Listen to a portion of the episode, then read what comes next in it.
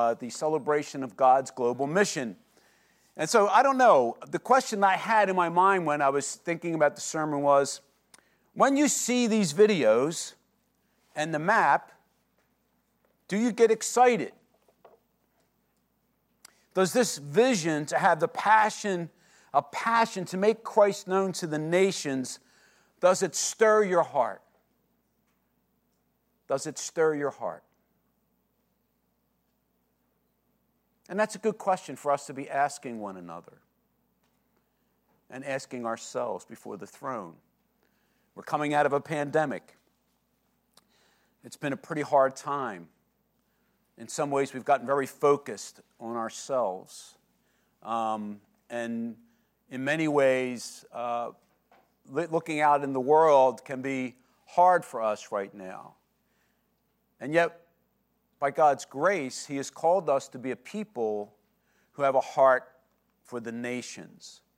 And so, what I wanted to do today was hopefully encourage us as we come to this word, as we're celebrating global missions as a communion, to once again recognize that having a heart for the nations is really a participation in God's own heart. It's something that is a part of who we are as the people of God.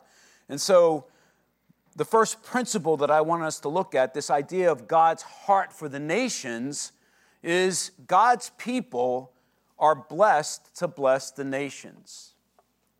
And this we see in Genesis. We see it right in the beginning of Scripture, after the introduction, the first 11 chapters, which ends with actually the Tower of Babel story and uh, people then sent out. This is where the nations became a reality as different languages were basically put upon people to separate them and divide them. And so, as we see a table of contents there, there's 70 nations now where there had been a one people speaking one common language. And as a result of that, from the rest of Genesis all the way through to Revelation, the story, God's story, is redeeming a people who will belong to Him. So, as we, we see this happening, God chooses someone that's going to be the instrument for this to happen. He chooses Abram. And we see God speak about this in Genesis 12, verses 1 through 3. Let's look at that scripture together. The Lord had said to Abram, Go from your country, your people, and your father's household to the land I will show you. I will make you into a great nation, and I will bless you and I will make your name great, and you will be a blessing. I will bless those who bless you, and whoever curses you, I will curse. Now, listen to these words. And all peoples on earth will be blessed through you. And all peoples on earth will be blessed through you. God's heart for the nations, right here, and is establishing his covenant with Abram. This is really the first great commission right here in Genesis. This is the original Great Commission. And it reveals God's heart for the nations, which we see again and again throughout the Old Testament. And it's good to get an idea of this. I have some scripture there that you can look at. God confirms this promise to Abraham when he spares Isaac, when he provides a ram for Isaac. He again reiterates that his people are going to bless the nations. And then he reaffirms it again with Jacob in Genesis 28. King David expresses this emphasis in First Chronicles, and it's repeated through the Psalms. And then as we get to the prophets, listen to these words from Isaiah chapter 25, verses 6 and 7. On this mountain, the Lord Almighty will prepare a feast of rich food for all peoples a banquet of aged wine, the best of meats and the finest of wines. And on this mountain he will destroy the shroud that enfolds all peoples, the sheet that covers all nations. You see God's heart again and again being expressed that he would be known, that his love would be known, his salvation would be known to the nations. In Ezekiel 5 5, God says he has set Jerusalem in the center of the nations in ancient times, Jerusalem was right in the center of all the trade routes. So merchants from all over the world are coming and going, and they're hearing stories of Israel's God, of their deliverance, at the Red Sea, the cloud of fire in the wilderness, David and Goliath, Samson. And this continued until the time that Jesus was born. Zechariah prophesies that the baby in Mary's womb is going to be a light to the nations, a light to the nations. Jesus reaches out and blesses people from other nations. The centurion, the woman at the well from Samaria, and then, as Josh preached on a couple weeks ago, the Canaanite woman, the Canaanite woman, all these who were outside Israel being brought in as Jesus opens up his heart and his message to the nations. And then we see it continued in the New Testament. After his resurrection, Jesus spent 40 days teaching his disciples about the kingdom. And during this time, much emphasis was given to the nations. In the Olivet Discourse in Luke 24, he, he says in verse 47 and repentance for forgiveness of sins will be preached in his name to all nations, beginning at Jerusalem. Then there's the Great Commission in Matthew 28. Then Jesus said to them, And all authority in heaven and on earth has been given to me. Therefore, go and make disciples of all nations, baptizing them in the name of the Father and the Son and the Holy Spirit. And just before Jesus ascended into heaven, he says these words from Acts chapter 1, verses 4 through 8. Listen to these words. On one occasion, while he was eating with them, he gave them this command Do not leave Jerusalem, but wait for the gift of my Father promised, which you have heard me speak about. For John baptized with water, but in a few days you will be baptized with the Holy Spirit. Then they gathered around him and asked him, Lord, are you at this time going to restore the kingdom to Israel? And he said to them, It is not for you to know the times or dates the Father has set by his own authority, but you will receive power when the Holy Spirit comes on you and you will be my witnesses in Jerusalem and all Judea and Samaria and to the ends of the earth. And after Jesus said these words, he ascended into heaven. These were his last words that he spoke on earth. Think about that for a second. What was on his heart?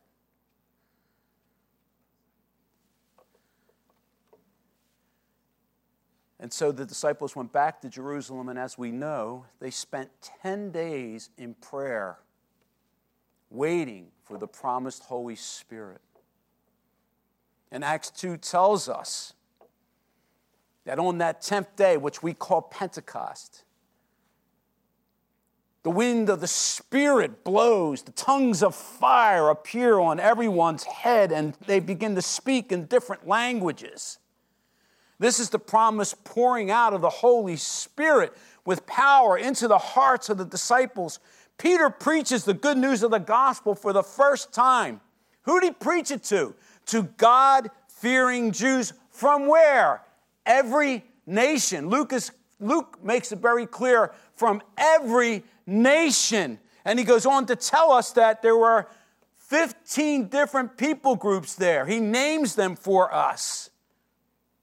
They were visiting for the Feast of Weeks, the Feast of the Harvest, the commemoration of the giving of the law. This was the Feast of the Harvest. And here, what happens? The Holy Spirit comes, and in the power of the Holy Spirit, God is raising up his new harvest, which is the church of Christ. And as Peter preaches, what do we know happens? People's hearts are, as it says, pricked, they're convicted. and oh, 3,000 are baptized. That's the birth of the church. 3,000 are baptized. And this is an international, multilingual crowd. And we see, even in this particular moment, as they will disperse to the different nations, the seed of this gospel is going out. It's powerful. There's a new harvest, there's a new deliverance and there's a new covenant. And so, what's happening now is the fulfillment of Jeremiah 31. This is the covenant I will make with the people of Israel after that time, declares the Lord. I will put my law in their minds and write it on their hearts. I will be their God, and they will be my people. And what we know from the book of Acts is this new Pentecost feast has never ended. It's an ongoing feast. Think about it for a second. The kingdom of God continues to spread through the nations by the witness of his people. What he stated in Acts 1 8 continues to happen. The feast is ongoing. I love what John Stott says in that quote there. The kingdom of God is his rule set up in the lives of his people by the Holy Spirit. It is spread by witnesses, not by soldiers, through a gospel of peace, not a declaration of war, and by a work of the Spirit, not by force of arms, political intrigue, or revolutionary violence. It's by the witness of God's people empowered by the Holy Spirit. So think about that for a second. Think about the feast not ending. If you know anything about the book of Acts, you see what happens, right? In Acts 2, it tells us at the end that as people lived out their lives as disciples, as they were in fellowship and communion and sharing the word together and loving other people, people were added daily to their number. In Acts 5, it tells us that that 3,000 had already turned to 5,000. And then it tells us that there's a multitude of people who have been saved. And then Samaria is saved. Entire towns, it tells us in Acts 9, are saved. Great numbers of Gentiles in Acts 11 are saved. We see the spreading of this kingdom to the ends of the earth. And by the end of Acts, the witness has gone all the way to Rome throughout the whole known earth at that time for the people there, the gospel has gone out by the witness of God's people, empowered by the Holy Spirit. People just like you and me. So, where is it today? You want to put that map up? You can see by this map, all those blue spots is where the gospel is going out and people have come to know the Lord. As a matter of fact, there are over 2.5 billion professing Christians today throughout the world. The feast continues, it has not ended. The promise to the ends of the earth continues. And so we see that the gospel is going forth. There's are just a number of places there where you see very little or no witness. And God's on the move, calling people into these places. That's one of the great things that we can see by who we're involved with in ministry, that God's at work even in those places. So that's why I love what John Stott says here. You can put the map down. And you can put that quote up by John Stott. The church is the community of Jesus who have first been chosen out of the world and then sent back into the world. Mission is as fundamental to us as it was to Christ. An introverted church turned in upon itself, preoccupied with its own survival, has virtually forfeited the right to be a church for it's denying a major part of its being. As a planet which ceases to be in orbit is no longer a planet, so a church which ceases to be in mission is no longer a church. In order to qualify for the name church, we must be a community deeply and constantly aware of our sentness and actively loyal to this part of our Christian identity. How does that resonate with you? Oh, that's just some British guy, John Stott. What's he know about my life? Oh, no, that's just Jesus speaking before he goes to heaven. Oh, no, that's God speaking to Abram in Genesis 12.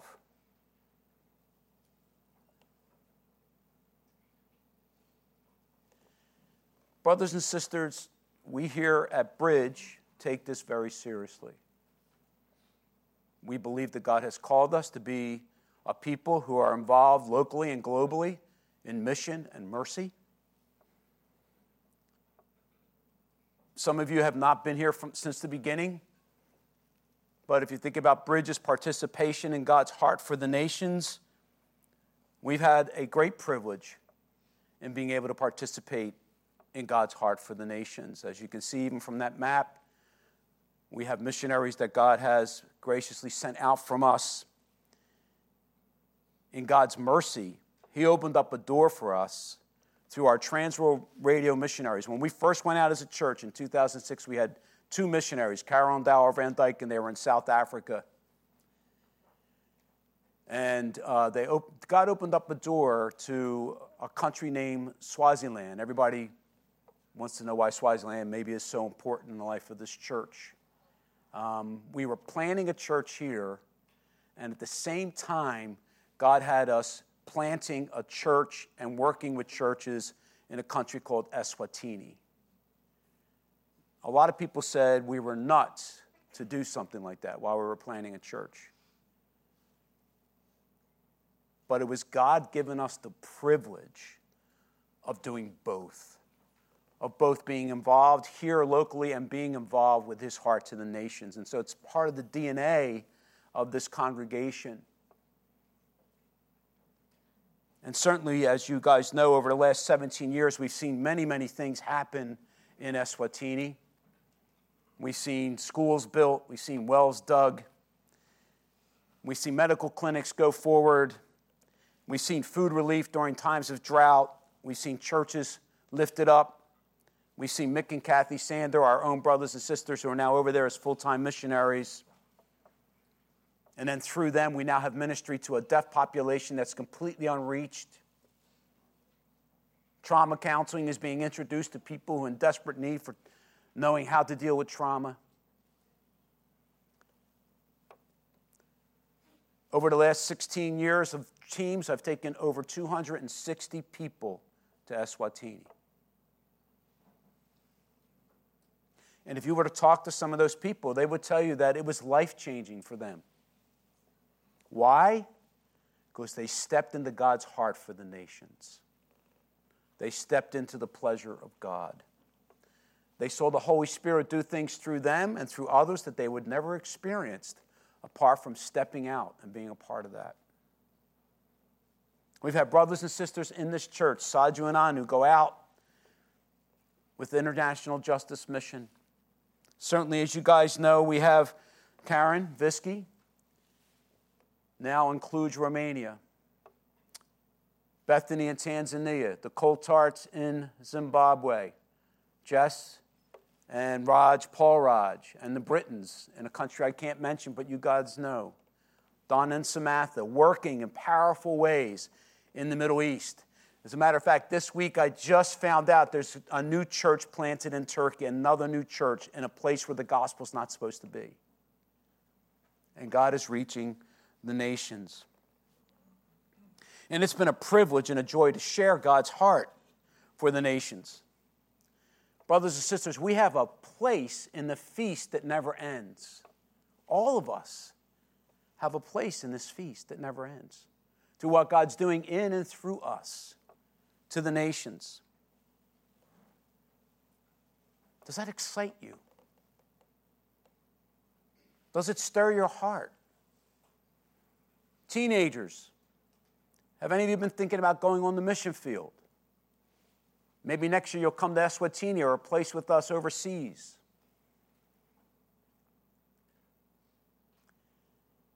Does that mean we're not doing anything locally? Of course, you know that doesn't mean that. In God's kingdom, it's always a both and, it's never an either or. I'm going to say that again because I think sometimes we can get trapped into it being an either or. There's so much temptation out there, especially after the pandemic, to be myopic, to just sort of be about ourselves, only focusing on ourselves. And we miss the great blessing of being a part of God's heart for the nations, of being a witness to people who are in desperate need, people who are in great darkness and need to know this wonderful message that God loves us so much that he sent his son Jesus to die that we might know life and eternal life. We might know forgiveness and reconciliation with God. We might become adopted children of the God of the universe, that we might know a hope that will never die. We might know a certain future that is ours. We might know a joy that goes deeper than our sorrows.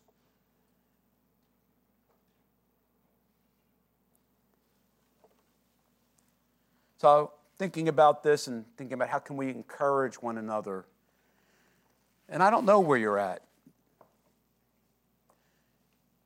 And I'm sure some, someone might say, well, I hear it, but it's hard for me to get into a place where I have a sense of excitement or I want to be a part of that. There's so much going on.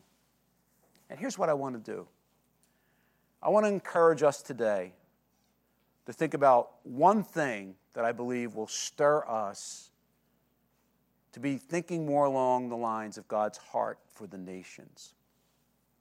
And that is that you individually and we corporately become a house of prayer for the nations. Listen to what Jesus said in Mark 11 15. On reaching Jerusalem, Jesus entered the temple courts and began driving out those who were buying and selling there. He overturned the tables of the money changers and the benches of those selling doves and would not allow anyone to carry merchandise through the temple courts. And as he taught them, he said, Is it not written, My house will be called the house of prayer for all nations? My house will be called the house of prayer for all nations. You see, the temple was designed to have a court for the nations so they could come and pray, they could come and seek God. But it had become a marketplace. And Jesus strongly reminded the people there that his house was a house of prayer for the nations. So let's take it to today, to after Pentecost. The Holy Spirit has come. For us who are here today who are believers, the Holy Spirit has now entered into our hearts. We are now one with Christ. We have that same spirit that comes with power in us. And as a result of that, the scripture tells us that we ourselves have become temples of the living God. And if we are the temples of a living God, then what his words are we should also be a house of prayer for the nations, because that's his intention for the temple. Well, you remember a few weeks ago, Josh preached on the third soil, did he not?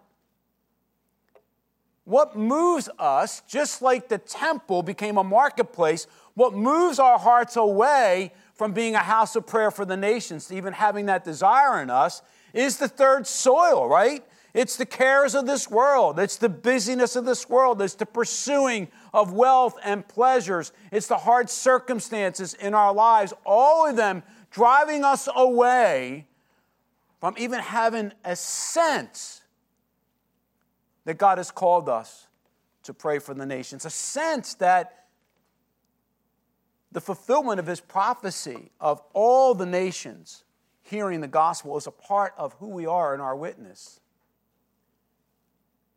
So, what would it be like if by God's grace we would just begin to pray for the nations? That we'd be intentional enough to say, I want to pray for our missionaries. Or I want a particular missionary that I'm going to get a hold of, and I'm going to say, let me know how I can pray for you weekly. Or maybe I think about the church around the world and all those brothers and sisters being persecuted, and I begin to pray for the persecuted church. And my heart begins to move in that direction because my heart's becoming in tune with God's heart for the nations. There's an organization called Operation World. I don't know if you've heard about them But you can go online, operationworld.org, and they have a calendar. Every day, they have a different country that you can pray for. And you literally go on, click it, and it tells you about the country and how the country needs prayer. And you can just pray for a country. It would take us three or four minutes to do that, to pray for the nations. When I think about our children, when I think about what's on their minds and what's on their hearts, and do they, do they know anything about the world and about the nations? They put out a book called Window on the World. And literally, this book is full of pictures of the different nations and ways that our children can pray for them. It's a wonderful book. What a way to just say, hey, let's take a moment Let's learn about a country in the world and let's pray for them. If you could put that picture up, that would be great. See that picture? That's of a young girl praying for the world. That's, that's what's on our heart and mind. That's pretty interesting. I, ha- I have it here. It's this beautiful picture. Um, and what would it be like if God was moving our hearts to just pray?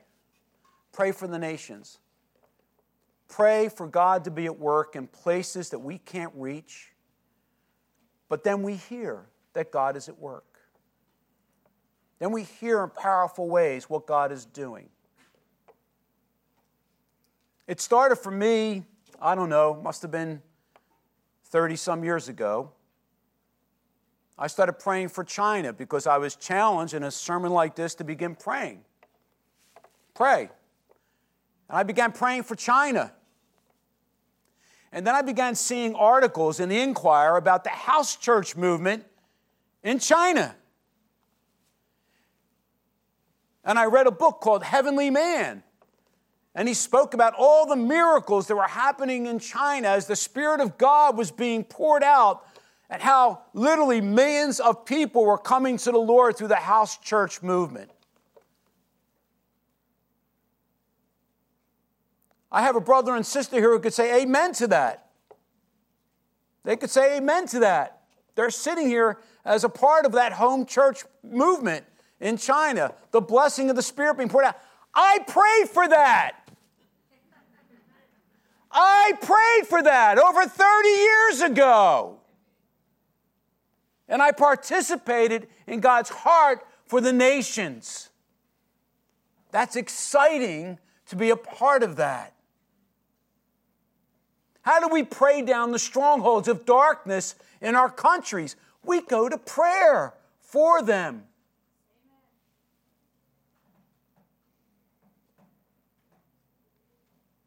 We don't even have to leave our house to do it. So that's what I want to encourage us to be a house of prayer for the nations. And then let the Holy Spirit begin to move that heart in and through us. And maybe you'll be like Kathy Sander. Maybe you don't know too much of the story about Kathy Sander. But if Kathy were here right now, she would tell you she's the most reluctant missionary. But what happened to Kathy Sander? She opened up just small window to say to Mick, I'll go to you to the perspectives class. I'm just going to audit it. Mick always wanted to be a missionary. Kathy never wanted to be a missionary. But she went to a class that began talking about God's heart for the nations. And in about three weeks' time, the Spirit moved in her so much, she said to Mick, You know what? I think God wants me to go to Eswatini with you. And that's why they're there now. God moved in her heart as she just began hearing and looking at the Word of God that talked about a heart for the nations. And look what they're doing, brothers and sisters. They're reaching an unreached peoples group. The deaf population in Eswatini had no real gospel message coming to it. As a matter of fact, they were like the lepers of the Israel community. Nobody even wanted to be around them. There was no communication. They were isolated and left alone. And now, by God's grace, there is a deaf church and there's excitement in the deaf community. and the gospel is going out, and people are being encouraged, and they're, they're now going, and they have people to stand up for them for their rights. And it's just this incredible thing that God is doing. Amen? Can you get excited about that? See, this is what it, this is what it's all about. Can I get excited about that? My heart stirs when I hear those things because I really believe my heart is resonating to God's heart. And I get a delight out of it, even though I'm not a part of it. I get a delight out of it. Yesterday, I'm sitting down in my office in a Zoom message with Mick and Kathy and pastors from South Africa and Eswatini to talk about how we can partner for the gospel together. Amen? That's what we're part of. God is on the move. He's calling us to be a part of that. He's calling the Liberty Communion to be a part of that. He has a heart for the nations. Does that mean we don't come to Philadelphia, that we don't come to the suburbs? No, it doesn't mean that at all. It's a both and. If I'm a witness, I'm a witness here and I'm a witness there. I'm a witness wherever I go because I'm empowered by the Holy Spirit. That same Holy Spirit that was poured out on Pentecost is now in and through us, and we have the ability to proclaim Christ no matter where we're at. We can be given boldness that we never thought we would have. We can even speak in different languages. What do you think about that? I had that happen. My brother in Christ, Van Z. Moore, pastor of Visions and Missions Church, will tell you that one day they were down in a Latino area and he went to do street preaching, and the next thing he knows, he was speaking Spanish. Out of his mouth came Spanish, and he was speaking it to the people there. And just like in Acts, they were responding. Let us not limit and quench what the Holy Spirit can do in and through us, brothers and sisters. Let's be open. Let's ask God for a heart. Let's begin praying for the nations. Let's be a part of what God's kingdom is doing throughout the world. That's where He's called us. That's your heritage here at Bridge. If you're new to Bridge, now you know your heritage. We don't want to lose it. We want to grow in it together. That we all can experience the pleasure of God's heart for the nations. Amen. Amen. Let's come to the table today as we think about that. Thinking about the Lord who has come to the nations. Think about